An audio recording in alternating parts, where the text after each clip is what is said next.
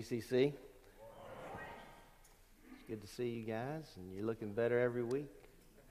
Um, I enjoy fellowshipping with you guys, and it's wonderful to be able to be together. And um, there's no reason to fear, right? The Lord has it; He's in control, and um, that's wonderful to know. I was thinking of a verse this Lord keeps bringing to my mind. It's been appointed unto man once to die, and then the judgment. And both of those are something to dwell on for sure because you can't do anything about the appointments. Um, it's been appointed, and uh, God's in control, and we have to trust Him, especially in these times that we're living in today. And um, I think that's a great opportunity for the church to be able to share uh, the gospel of Christ and the hope that we have, not only for today and tomorrow, but in the years to come. And think about this that if you're in Christ, you'll forever be with the Lord one day. Isn't that incredible to think about? That's what Paul writes in 1 Thessalonians chapter 4. And he says, Forever we'll be with the Lord. I mean, doesn't get better than that. And um, so I trust that today you've come ready to worship the Lord. I wanted to have you turn your Bibles to Revelation in the second chapter.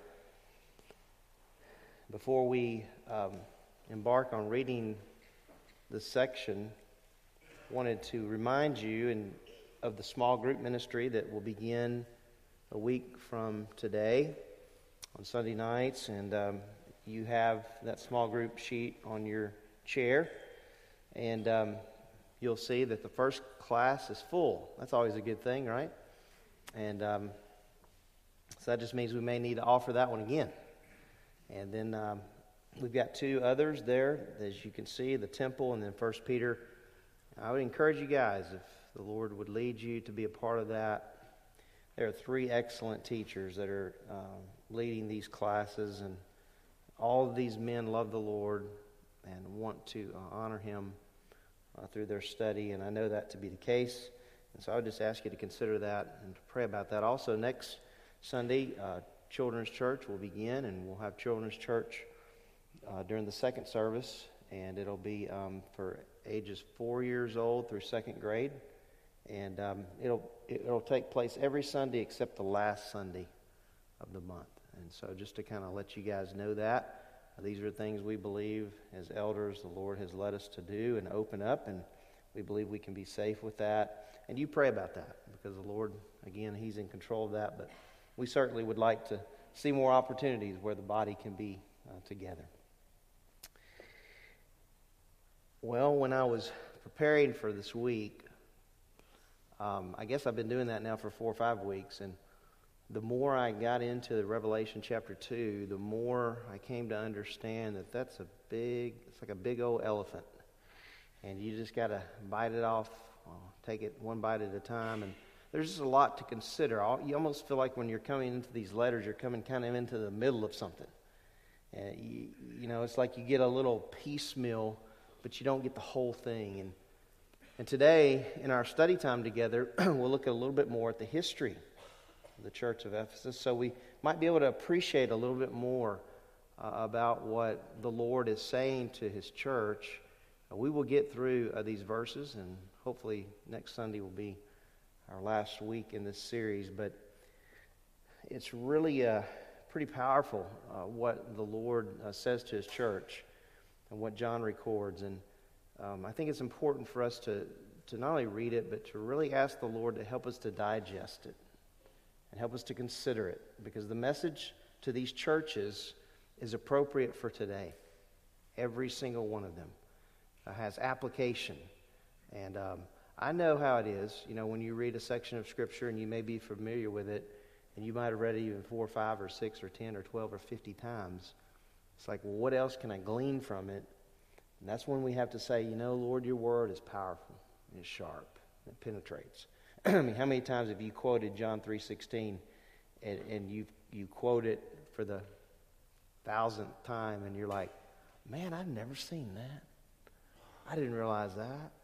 And what happens is, is you start reading the context and the verses around it, you really become more appreciative uh, for what's being said. So I think sometimes we put our God in a box when it comes to scriptures. There is just so much to glean, and I'm thankful for His Word. And so let's read Revelation chapter 2, 1 through 7. If you'd stand, please, as we read God's Word.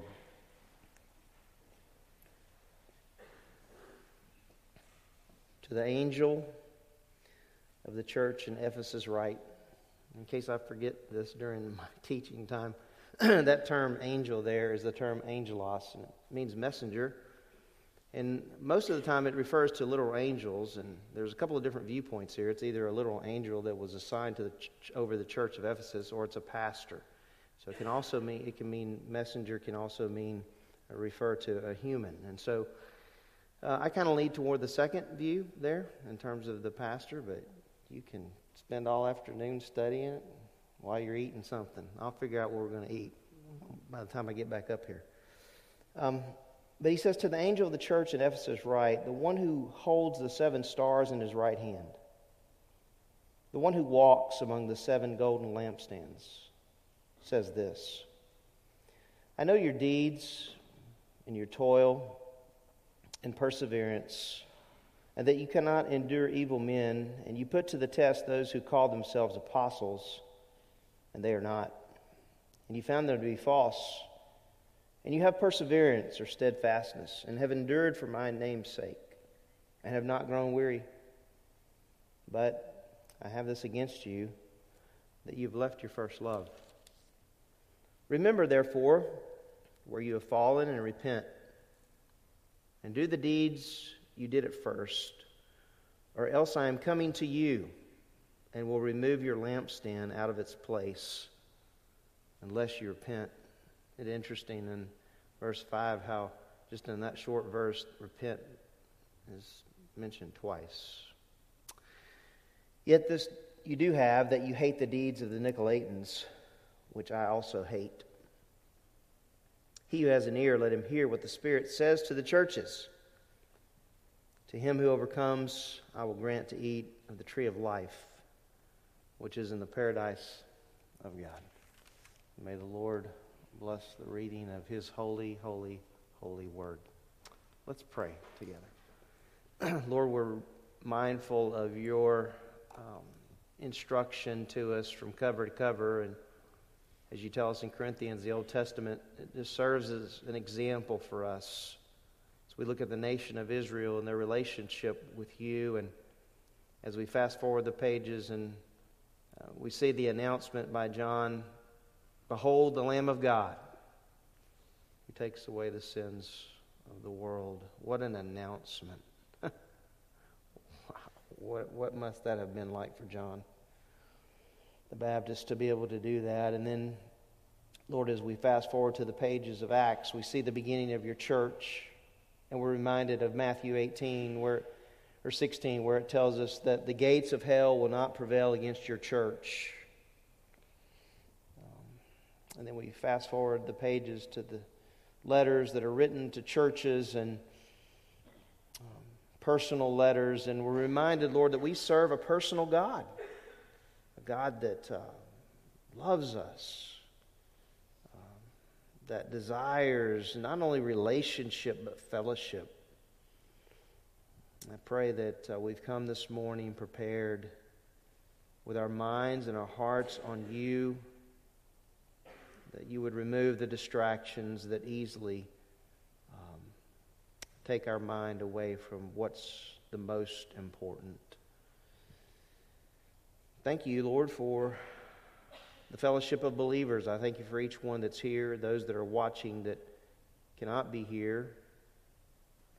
I pray for them today, Lord. I pray you'd encourage them and encourage all of us as we're together that, Lord, through song, uh, as we sing, and through your word, as you instruct us, that we would be um, just thankful people. Um, and, and, and people of anticipation that one day we will be singing to you in your presence. And we'll be listening to the greatest teacher of all, and that's you. Thank you, Lord, for our time together. Um, may you be honored in all we do in Christ's name. Amen. Morning, guys. Y'all can remain standing. It's great to see everybody this morning. I've been looking forward all week to this, guys. This is one of the main reasons what we're about to do is one of the main reasons that the Lord says don't forsake the gathering together, right? Because we need to hear each other singing and praising. It's a little foretaste to heaven. And uh, so we've been looking forward to this all week. Uh, Thad mentioned that uh, a verse in his head was, It's appointed unto man wants to die. There was a man 2,000 years ago that met that appointment, but he didn't stay there. And that's who we want to sing about this morning. So, you guys, let's sing together.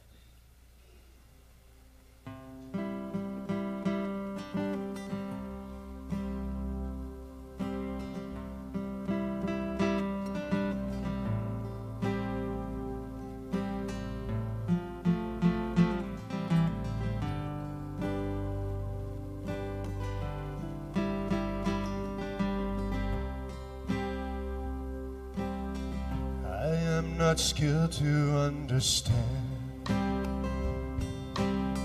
what God has willed, what God has planned. I only know that His right hand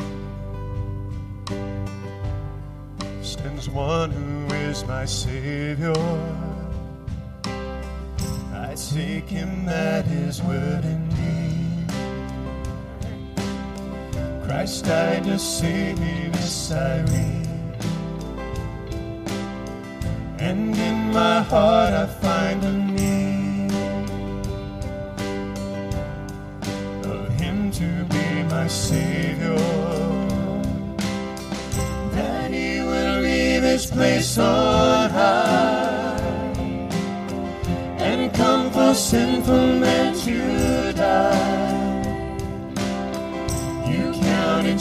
so once did I.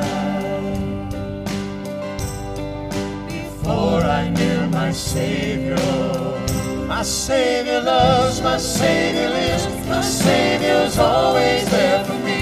My God, He was, my God, He is, my God, He's always gonna be. My Savior loves, my Savior lives, my Savior's always there for me. My God,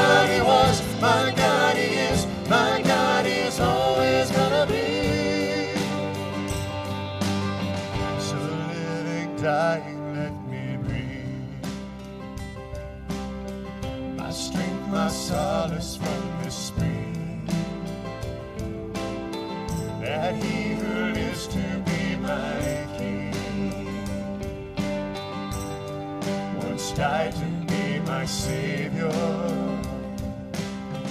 that he will leave his place on high and come for sinful men to die. You counted strange, so once did I.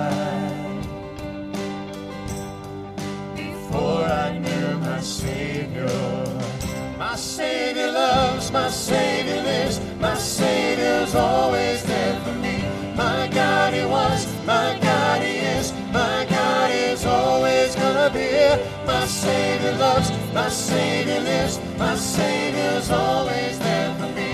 My God, He was, my God, He is, my God is always gonna be.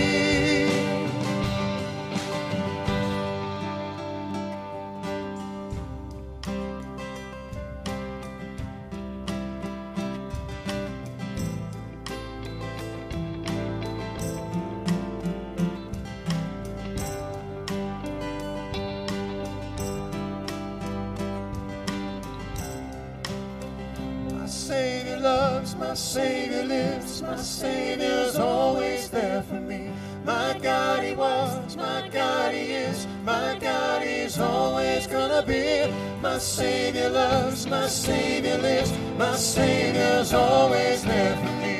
My God, He was, my God, He is, my God, He's always gonna be. My Savior loves, my Savior lives, my Savior's always there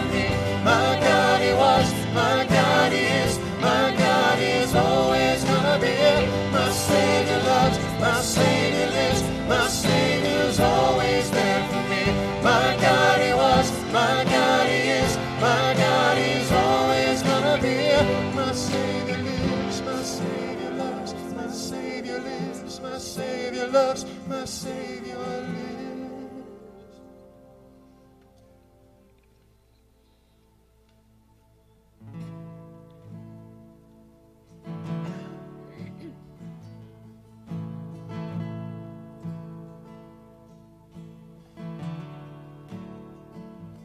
There is a fountain.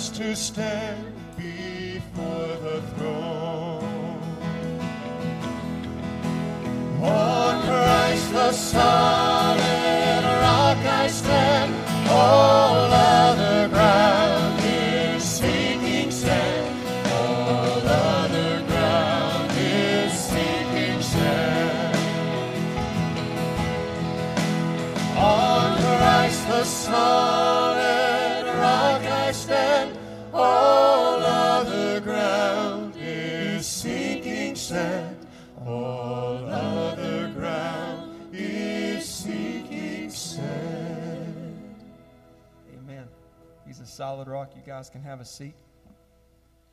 Our God is a solid rock. He's not a pebble, right? He doesn't move. He's never shaken. Um, and we can stand on Him. Uh, the song before last, we sang a phrase that says, Redeeming love has been my theme and shall be till I die. I want to read something from 1 Peter chapter 1, verses 3 and following. Blessed be the God and Father of our Lord Jesus Christ.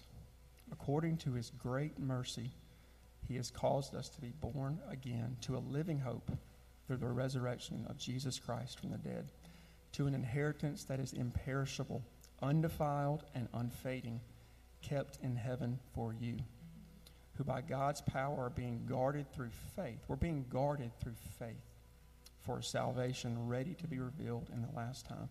And then Peter writes this, something that every one of us are familiar with in this building this morning. In verse 6, he says, In this, so in our salvation, you rejoice, though now for a little while, if necessary, you have been grieved by various trials, so that the tested genuineness of your faith, more precious than gold that perishes, though it is tested by fire, may be found to result in praise and glory and honor at the revelation of Jesus Christ. So, all of us in this building this morning are familiar with trials. And we know that trials in James, we know that trials builds perseverance and endurance. And that perseverance and endurance of the faith then leads to the, the perfection of our faith, the, the maturing of our faith. But it's interesting here that going through trials is also an opportunity for us to bring glory to the Lord as we demonstrate that we trust Him in the midst of the trial. So I was thinking about that phrase, redeeming love has been my theme and shall be till I die. Mm. So is redeeming love our theme in the midst of trials? Is that still our theme, or are we shaken by the trial itself, or do we trust that the Lord has purpose in those trials? Mm. This song we're about to sing is just about praising the Lord, and I want you guys to think about that. Are, are we praising Him in the midst of the storms of life that He allows to come our way as well?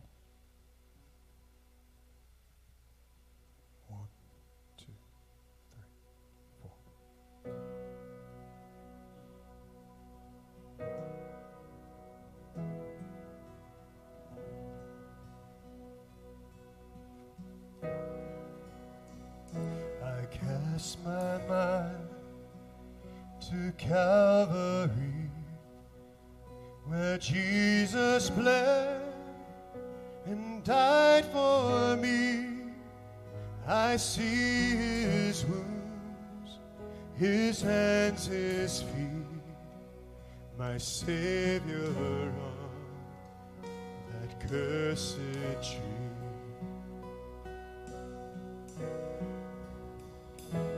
His body bound and drenched in tears, they laid him down in Joseph's tomb, the entrance sealed by heavy stone, Messiah still and all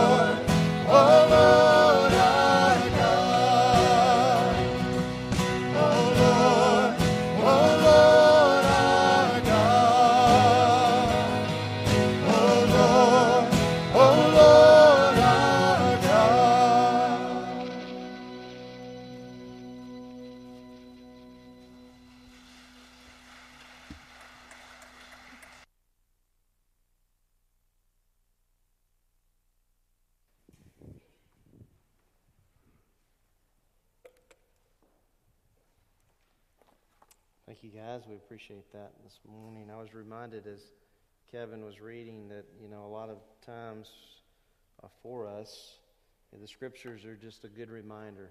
Uh, we read and we study books, um, but sometimes we just need to hear those verses, right? And the Lord always seems to have uh, the right ones at the right time. Um, take your Bibles and go back to the book of Revelation in chapter 2. Revelation 2. I've entitled this series A Personal Examination. Um, I really hope you don't grow weary today because there's a lot of history today, and I, I know how that goes. Um, you remember school when you were in history class and you're like, ah, you know. Uh, I hope that doesn't happen today. I hope you appreciate um, what takes place as we uh, study together.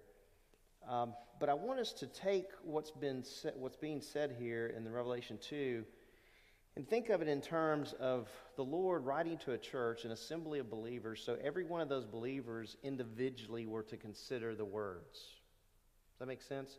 And then those letters circulated among the churches there in Asia Minor. And so I think it's important for us to kind of keep that in context that these letters, while written to specific churches, uh, circulated, and each individual member of every assembly was to consider what was being said. Just like for us, we're to consider the whole of Scripture. We're not permitted to just carve up what we like. Does that make sense? We have to take the whole of it. Um, and hey, listen, I'm, I'm like you. There's lots of days I want to read encouraging things. But there's times when um, we need kind of that punch in the gut to kind of wake up and and really see what's going on in our lives. And, and as you can read through these letters in chapters 2 and 3, that's what the author does. I mean, the Lord, as He's giving this message through John to these churches, I mean, there are a lot of things that He says that are pretty good, but there's some times where He'll stop and He'll pause and kind of, hey, you need to pay attention to this. Um, about a month ago, I received a letter in the mail and you know how the, the, the envelope itself, um, some windows are kind of big, you know, where they have the address. Well, this particular window was huge. And it had in that window IRS. So whenever you receive a letter from the IRS, and it is in the month of August, you're like, huh, and so it always gets my attention pretty rapidly. In fact, I typically do this. I'll take the letter and I won't even, you know, go in the house. I'll just, I, in park, car maybe still running if it's hot, open that baby up and go, okay, Lord, what is it? Well, in this particular case, I owed $38 to the IRS. Hallelujah. but my point is this sometimes we receive letters and we're just like, eh, we throw it to the side. Sometimes we get those and we're like, ooh. Well, that's kind of the way these are. These letters are intended to get the attention of the audience with which the Lord instructs. And so I want us to think about, uh, on a personal level, us dealing with this question that we started with a couple of weeks ago have you left your first love? And that's something that they had to consider as a congregation. I think it's something that we should consider as a congregation and specifically individually in our own lives. And we talked about kind of some ways to know that. You know, how, how would we know if we've done that? Um, what in the world is he talking about? We're going to get to that next week. But how, how should we consider that? You know, what are some, I guess, um, benchmarks?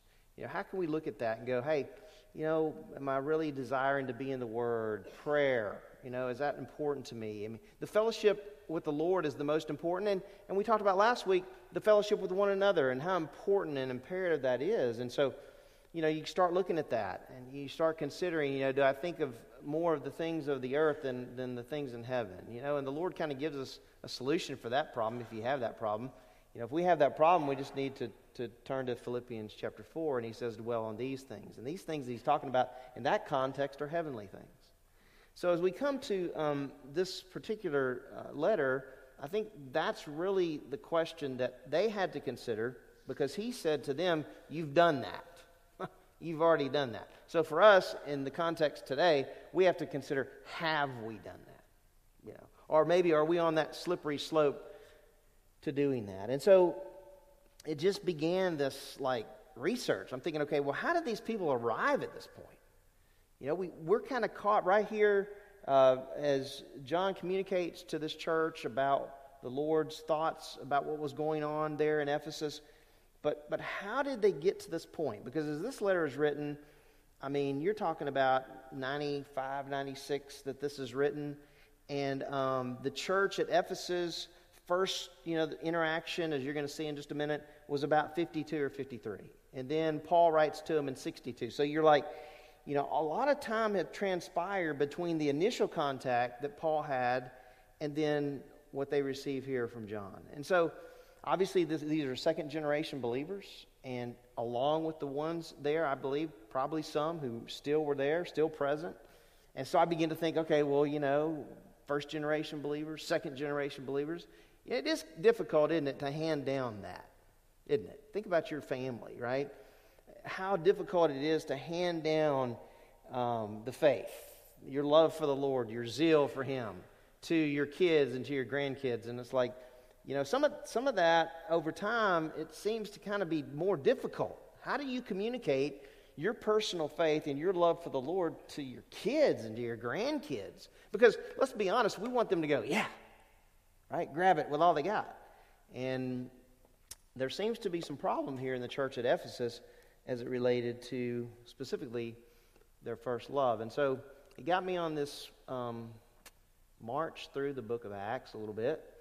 And so, historically, if you look back, one of the first things we need to understand about the church at Ephesus was that their first contact with the Apostle Paul was at the end of his second missionary journey in Acts 18.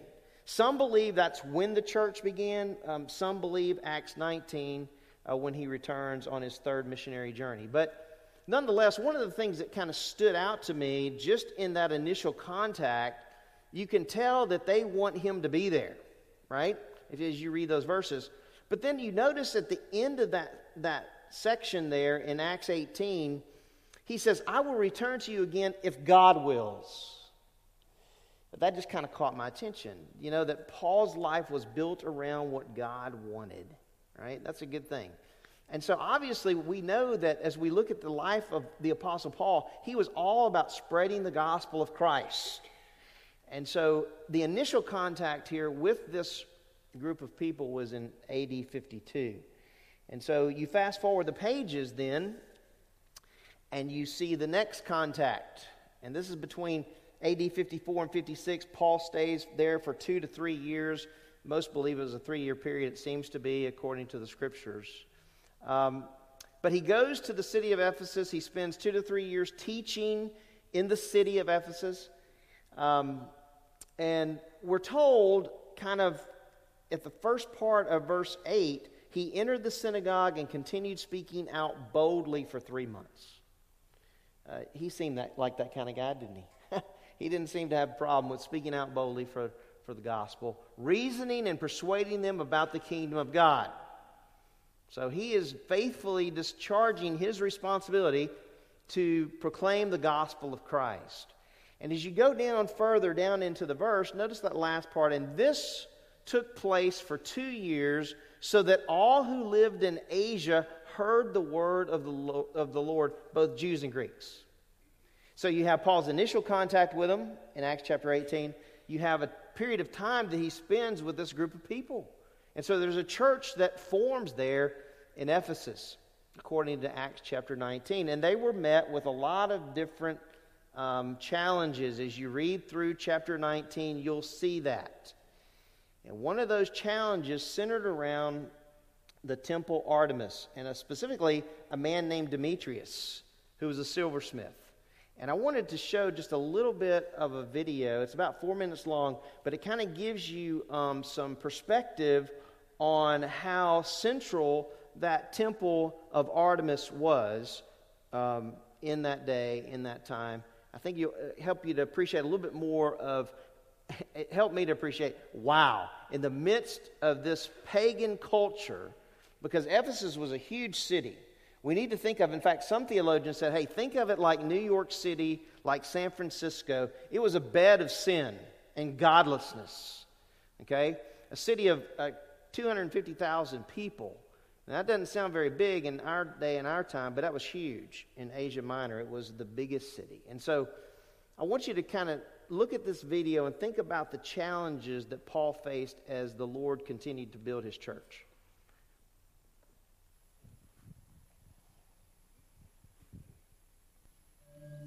The cult of Artemis had a powerful following here. During the Roman period, prominent generals and politicians would come to Ephesus to offer sacrifices to the statue of Artemis, also known as Diana. While many other gods were worshipped here at Ephesus, Artemis was by far the most prominent deity in the first century. The cult of Artemis in Ephesus goes back hundreds of years prior to the Greeks. Our first record of a temple to Artemis here is one that was destroyed by flood in the 7th century BC. Under orders from King Croesus of Lydia, it was rebuilt out of marble around 550 BC, but that version was destroyed by fire in 356 BC. Local myth says that Artemis was away helping Olympias give birth to Alexander the Great when the fire broke out. Allegedly, that's why Artemis was unable to protect her shrine from destruction. The temple to Artemis was rebuilt yet again, but this time on an even grander scale, taking 120 years to finish. Historians such as Pliny and Antipater even called it one of the seven wonders of the ancient world. During the time of Paul, this temple to Artemis was one of the largest and most impressive structures in the entire Mediterranean region, about four times larger than the Parthenon in Athens. Here is an awesome recreation of the structure at a park in Istanbul, Turkey. According to Pliny, the Temple of Artemis was situated on a platform about 425 by 239 feet the temple itself was 352 by 163 feet, with 127 columns that were 60 feet tall and over 6 feet thick. 36 of these columns were sculptured and overlaid with gold. The temple was built northeast of the city on marshy soil to protect the structure from earthquakes. At one time, the waves of the Mediterranean could actually come right up to one side of the temple.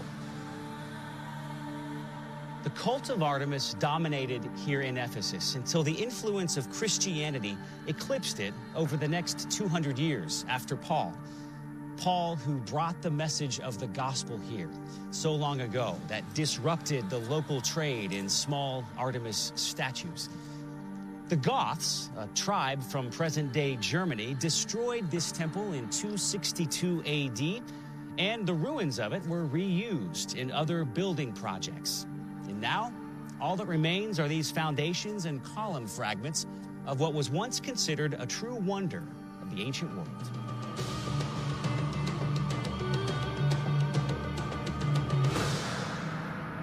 The centerpiece for the temple that once stood here at Ephesus was a 30 foot tall altar and a huge statue to Artemis, carved out of ebony.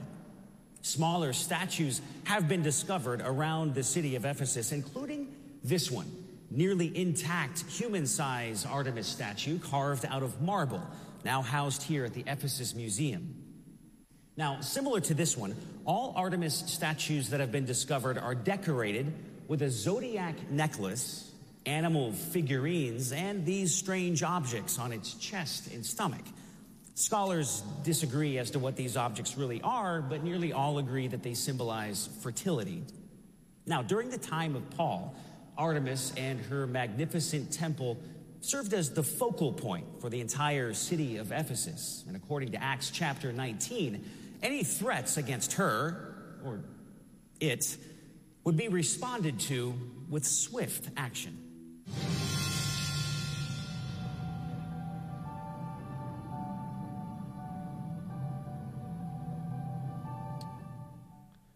Guys, that's a, I thought it was a pretty good summary of kind of what they faced uh, in that time. And even though that particular uh, temple was located outside the city, it was still central. And if you read Acts 19, you can see, I think one of the things that stuck out to me when I was watching that video was like when he said, um, the gospel of Christ interrupted that city.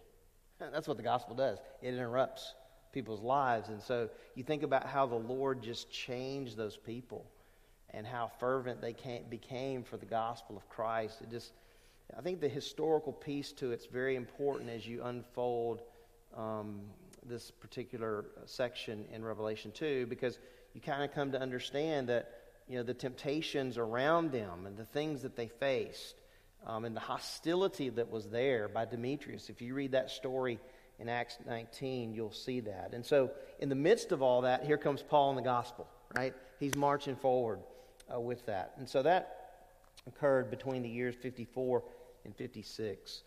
Um, in 57, one of the things that's recorded in the book of Acts is remember when Paul calls the Ephesian elders to Miletus, to the island of Miletus. That's what he does there. And he speaks to them. And what's impressive about that particular section of Scripture in Acts 20 is the love that they have for one another. Now, that's very important when you think about the instruction that's given in Revelation 2. This, this love that they have for one another comes as a result of their love for the Lord. All right, and so that's going to be met with um, some pretty strong language in Revelation 2 because something had changed uh, in their lives. Um, notice what is there. You say, well, where's the love for Paul and these people? I don't see the word love there. You don't have to see the word love. Okay, look at the verse uh, 20, uh, verse 27, excuse me. For I did not shrink from declaring to you the whole counsel of God. Now remember, he's meeting in the context with the elders of Ephesus. And what's he telling them? Hey, look, I didn't leave out anything. You know what happens today when it comes to the gospel? Do you know? People leave out things. Not everybody's faithful. So, what Paul is saying here is, I love you so much, I'm giving it all to you. In fact, his, the picture here is my hands are clean. I have not failed to declare to you the whole counsel of God. Wouldn't it be nice if at your funeral someone was to stand up and say, This is their testimony. They did not fail to declare the whole counsel of God to their children and their grandchildren and anybody they came in contact with. Wouldn't that be nice? Be nice. If you get to bury me, please say that because I, I am declaring the whole counsel of the Lord as best as I know how. And I'm not going to hold back. You know what people are afraid of today? Well, I'm, I'm just afraid they're going to be offended by what I say. They are. The gospel is foolishness to those who are perishing. Hey, listen, but what a great message we have, right? What a great message we have. And then you see their love for them. I think the thing that struck me, I'll tell you about it in a minute. But look, look at the middle of that. He says, And they began to weep aloud and embraced Paul and repeatedly kissed him. Why? Because he said he wasn't going to be able to, to be with them anymore. And, and so you see that they just loved his presence. But the thing that captured me because I'm an every word in the scripture kind of guy. It says, and they were accompanying him to the ship. Now you look at that and you go, okay, Thad, do you really have to make a comment about that? I do. And here's why it's the book. Why did it? Luke put that. Why was that recorded? They loved the presence of their brother, and they were going to miss that. And so they went all the way to the ship with him. It reminded me of my grandmother's love for me. My grandma and my mom's mom was quite a lady. Man, she could make fried chicken. Best fried chicken I've ever eaten in my life, she made. You know how much I love that? I, actually, she brought me some fried chicken one time from Arkansas all the way to New York. Isn't that awesome? What a grandmother. Um, my grandmother, every time we would leave their home, right, after our visit, she would walk outside and she'd come to the van and she'd stand right there. And one of the most crushing times for me was to drive away from her. And as I was reading this, I'm like, that's my grandmother. Why did they accompany him to the ship? They loved him. They loved him. Guys, they wanted to be with him. That's what believers, they want to be with one another, right? So, that's part of their history in 57. You advance it to 62, and there's been a decade about since that church started. And you see here in um, this letter to them in 62, he commends them for their love. And you have to note that when you come 35 years later and what's being said in Revelation 2. He says, notice he says, For this reason, I too, having heard of the faith in the Lord Jesus, which exists among you, and your love for all the saints, do not cease giving thanks for you. Right? How fun must that have been for Paul to write? While making mention of you in my prayers, Grace be with all those who love our Lord Jesus Christ with a love incorruptible, with a love that's incorruptible, an undying love. That's what he's saying. So you have this commendation that he gives to them. Their love's great, it's grand, everything's good. You read that and you're like, hey, these guys are doing well.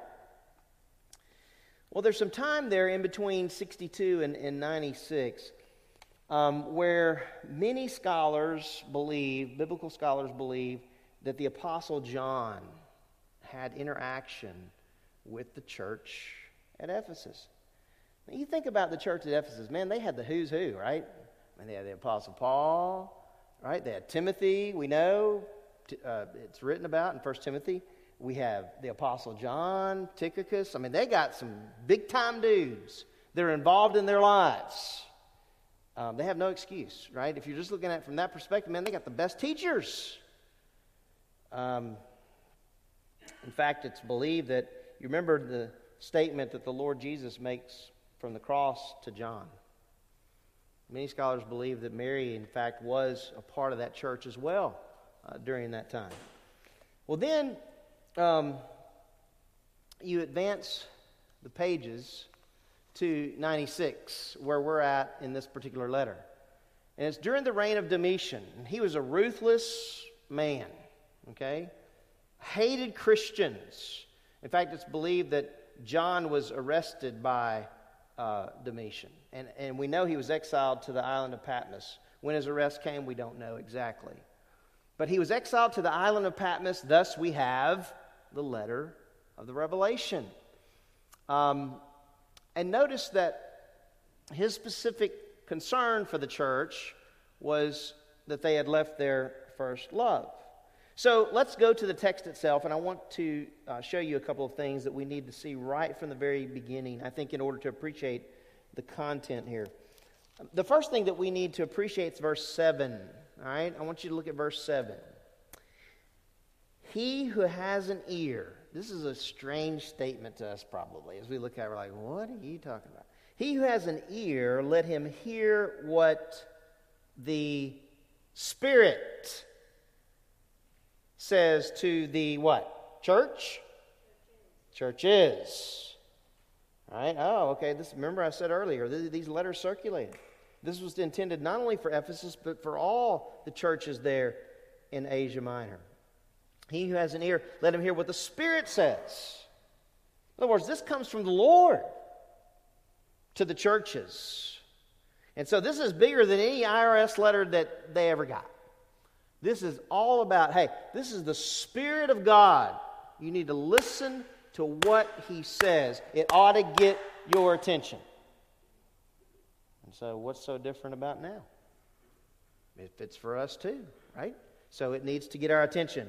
So, we need to hear what the Spirit says to us um, as we come to this section.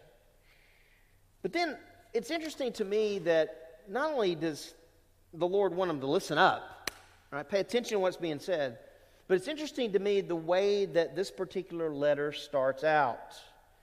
Um, each one of these letters start out in a similar way in referring to the Lord Jesus Christ. And wow, when I began to consider this, you know, my temptation was to teach four and five and move on to the next thing. You can't do that. If you're teaching, man, you just got to go back to the beginning. So I go back to the beginning and I start looking at this and I start thinking about, well, what is the Lord trying to communicate to his church through the Apostle John? Where do you start? I mean, listen, you could go, man, these guys, they had it all together. Church of the year, the church at Ephesus. But it's interesting to me the way he reminds them of who he is. Okay, that is very important for us to grab onto. That the Lord Jesus Christ, through the Apostle John, wanted to remind the church at Ephesus this is who I am. And goodness gracious, the church today needs to be reminded of who the Lord is. There is so much attention on so many other things. What if we just said, this week we're going to focus our attention only on the Lord? Besides the specific things that we have to do because we just have to do them, like go to the bathroom and eat. But every other moment, I'm going to focus in as much as I can, Lord. I'm going to focus in on you. I think that's exactly what's going on here. What specifically about the Lord does the author point out to us? First of all, I've kind of outlined this, beginning with This is your Lord. This is who He is. Now, notice what it says the one who wa- holds the seven stars in his right hand. What in the world? What does that mean? Well, glad you asked. Look at verse 20 of chapter 1. As for the mystery of the seven stars which you saw in my right hand, underscore right hand, and the seven golden lampstands, the seven stars are who? The angels, the messengers, the pastors. I don't know what your viewpoint is there, but the messenger, okay? The messengers of these churches. And so he says, the one who holds the seven stars in his right hand. So the seven stars are the messengers. So as I'm reading through that and I'm studying, I'm like, right hand, right hand. Oh, yeah. Right hand's a big deal. In the scriptures, right hand points to power, to authority. And I'm like, power. What does the author want these believers to remember? That the Lord is not just powerful, but He's what? all powerful. Now remember, the temptation in that city was the temple Artemis. And you, you see back in the 60s how God interrupted all that through the message of the gospel. And I think he's reminding these Ephesian believers hey, look, that may be the power for the people, but I'm the power. I'm the power. Um, so, that first statement I think of, I think of the Lord being not just powerful in that phrase there, right hand. In fact, if you went through Psalm 17, 18, 20, and then Isaiah 41, those are just four scriptures that I have in my notes. Go there and look at this uh, phrase, right hand, because it points to the omnipotence of our Lord. He's all powerful. In fact, I just picked out one verse. You have many assignments today. I'm just going to let you know that. Go through the scriptures, look at the, the, the verses that talk about our all powerful God. In Jeremiah 32, Ah, Lord God, it is you who have made the heavens and the earth. And by your great power and by your outstretched arm, nothing is too hard for you. And how many times have we slighted the Lord and said, well, it's just going to be too difficult? Hey, Lord can't change this person. What do you mean he can't change that person? He can do what he wants to do. I mean, think about it. He created man out of dust. That's the kind of God we're talking about. And we're saying, well, he can't change. He can change people. He changed you, didn't he? He changed me. Man, I, look, I get so excited when I think about he made the heavens and the earth, and we're just privileged to a small part of that. Okay? Our eyes can only see so much. It would be kind of cool to go to the moon, but our eyes have only seen so much, right? I remember one time snorkeling in Belize, and, and um, it was the first time I went in 1992. And we got down, we had our equipment on, and I'm, I'm down, and I literally confessed right there to the Lord. I said, Lord, I'm sorry. I mean, I have I am so sorry. I got my, my goggles on and I'm looking at all these fish, the, the incredible colors, and I'm like, oh my goodness, Lord, I've confined you to this. I mean, right? That's what we need reminders, don't we? That our God is all powerful, and that's exactly what they got. They got a reminder that indeed God is all powerful. There was an Anglican, Anglican clergyman and writer in the 1600s, Jeremy Taylor and um, he wrote this It is impossible, I love this quote. It is impossible for man to despair who remembers that his helper is omnipotent. Isn't that great? He's all powerful. Nothing is impossible with our God. He saved Teresa's grandfather at 90. And he lived one year for the Lord, just testifying about the power of the Lord in his life to save him. And, and his wife had prayed for him for over 65 years. You tell me God can't change things? He changes things. He's all powerful. They needed to be reminded of his omnipotence, but they also needed to be reminded of his omniscience. Like, what are you talking about? Good, here's the answer. Look at this. The one who holds the seven stars, the messengers in his right hand, the one who walks among the seven golden lampstands. What are you talking about? These lamp, lampstands. Look in verse 20 of chapter 1. The seven stars are the angels of the seven churches, and the seven lampstands are who? Seven churches. And it says here, the one who holds the seven stars in his right hand, the one who walks among or in the middle of. That's the better translation. He's walking in the middle of. You mean he doesn't just go from Ephesus to Thyatira? No, he's in the middle of all the churches. Why? Because he can be. Because our Lord is omnipresent. I think of all the um, attributes of the Lord, this is the one that's hardest for me to understand. I, am just being honest with you. I was wrestling through this this week. I'm like, man, Lord, okay, omnipotent. I get, I see a lot of illustrations. Uh, omniscient. I see that. Omnipresence. I, I can't even. Can you fathom that? Shake your head no. You can't. There's no way to fathom that. Why? Because we're limited. We're limited, right? Physically and mentally limited. Um, I like what Jeremiah says here. Can a man hide himself in secret places? This is what the Lord says. Can a man hide himself in secret places so that I cannot see him? you think immediately about who? Adam and Eve. What are they doing? Hide and go seek, right? I mean, please. Um, declares the Lord. Do I not feel the heavens and the earth, declares the Lord? There is no one, nowhere that anyone can hide from the presence of the Lord.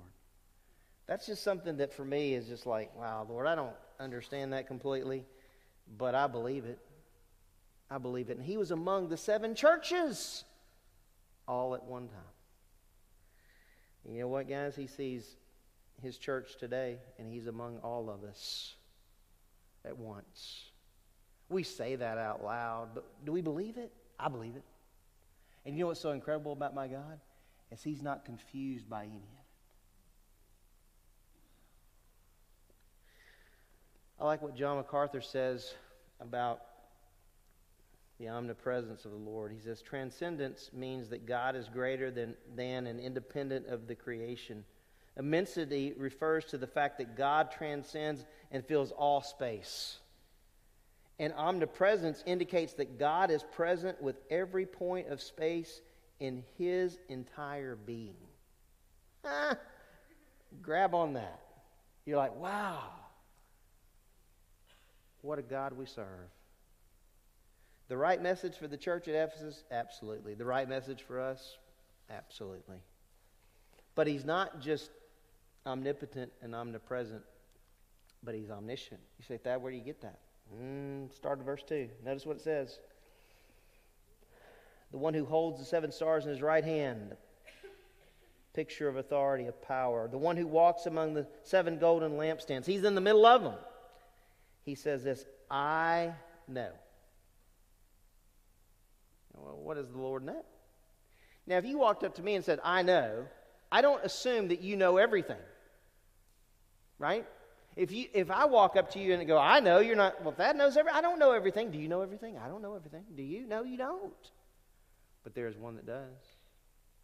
And do you know what the Lord is telling the church at Ephesus? I know everything about you. Everything about you. Just like He knows everything about us. Everything. In fact, we know this verse I think it brings comfort, but it's also convicting. Hebrews 4:13. And there is no creature hidden from his sight. None. But all things are open and laid bare. Exposed is the idea. To the eyes of him to whom we must give what? Account. I am certainly glad I am not going to be at the great white throne judgment. But I am going to be at the Bema seat. And there's not one thing that the Lord does not know about my life, past, present, or future. He knows about it full well, just like He knows yours. Aren't we thankful for grace? when you think about that, aren't you thankful for grace? I mean, immediately some things started coming to my mind. Man, Lord, I'm thankful for grace. Man, Lord, I'm thankful for, give, for forgiveness. And I can't even imagine this to be the case, Lord, but I am thankful that one day, because of your grace, I am going to be face to face with you in all your glory. The church has lost sight of the attributes of the Lord today. Guys, we need to remember who we serve.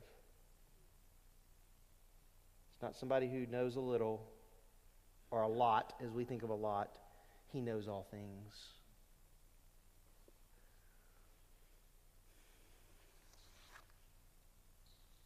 A.W. Pink. I like A.W. Pink.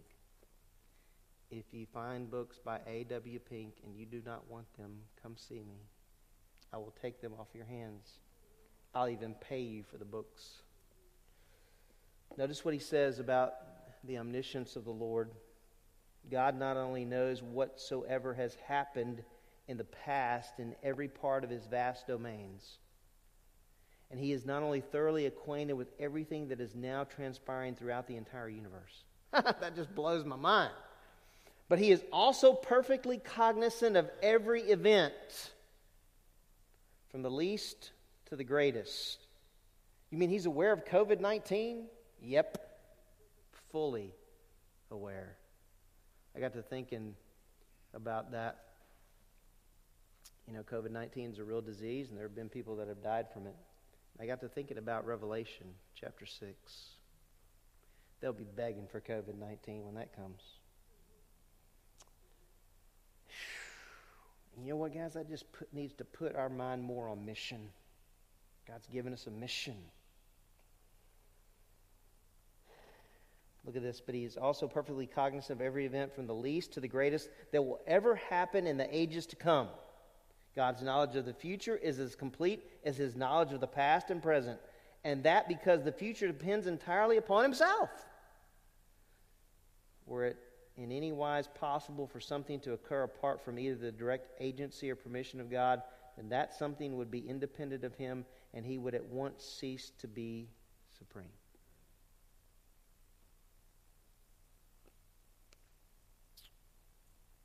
I hate to have to close here because I could just go till noon and they could just join us in the second service.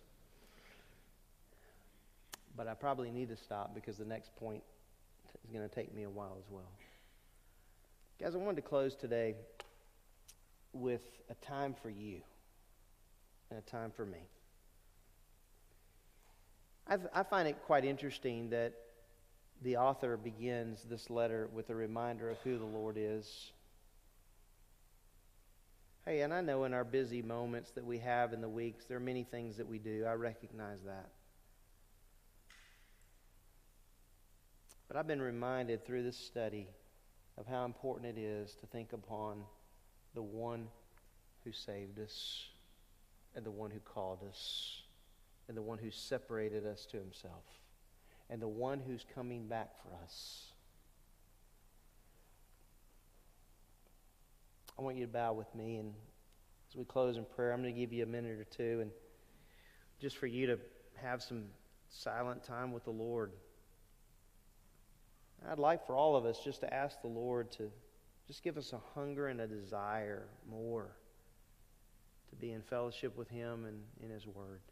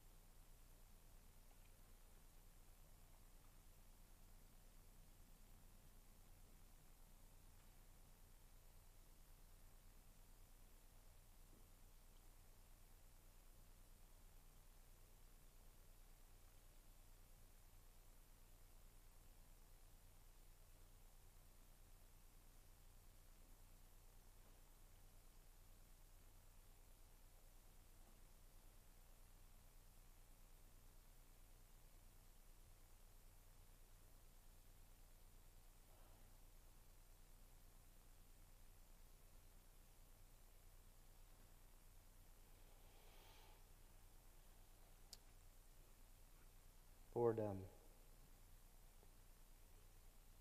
I think of the, story of of Moses and as he's to go to Egypt and say to Pharaoh, Let my people go, meaning the Lord wanted Pharaoh to let his people go. Moses said, Who should I say sent me? And the answer is, I am. I am. Meaning, the God who is self existent and eternal. The God who loves us, as we sang this morning, loved us so much. The Bible says that he sent his only begotten Son. That whosoever believes in him shall not perish, but have everlasting life. Wow, Lord, we cling to those words. When I think about the Apostle John, he wrote about your love.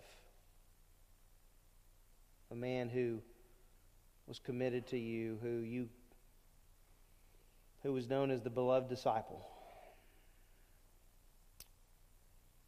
Lord, I pray that you would help us to, to love you, to be in awe of who you are. I know I've been privileged to go many places in my life and travel, and I've seen some incredible, incredible, incredible creation, and, and I stand there in awe. I've been to Niagara Falls, the Grand Canyon, all these places, and your mouth drops open, and you go, wow.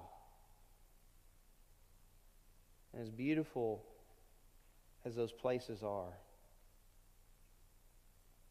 to think that one day, and as you see time one day soon, your children will see you face to face in all your glory. I pray that we would stand amazed at the one that loves us. I think about the way these believers had to have received that letter. What a great reminder for them. Oh, you're not just serving any God, you're not serving some goddess. You are serving the one who is all powerful. You're serving the one who's omnipresent. You're serving the one that knows all things, meaning he knows our hearts and when we think about that, Lord, I pray that it would bring us to a point of repentance. That indeed you would move us to remember. Remember that day. Remember that time when we said, Yes, Lord. And we confessed our sins and we trusted in Jesus Christ as our Savior. I pray you'd remind us of that great time in our life this week. And so, as we look at other people and we think about them, we would look and think in terms of eternity. Where will these folks spend eternity? Keep us teachable by your Spirit as we live each day for your glory and for your honor because you are the absolute only one worthy of praise and honor and glory. Help us to be reflective today on the relationship and the fellowship that we enjoy with you. In the name of Christ, I pray. Amen. You are dismissed.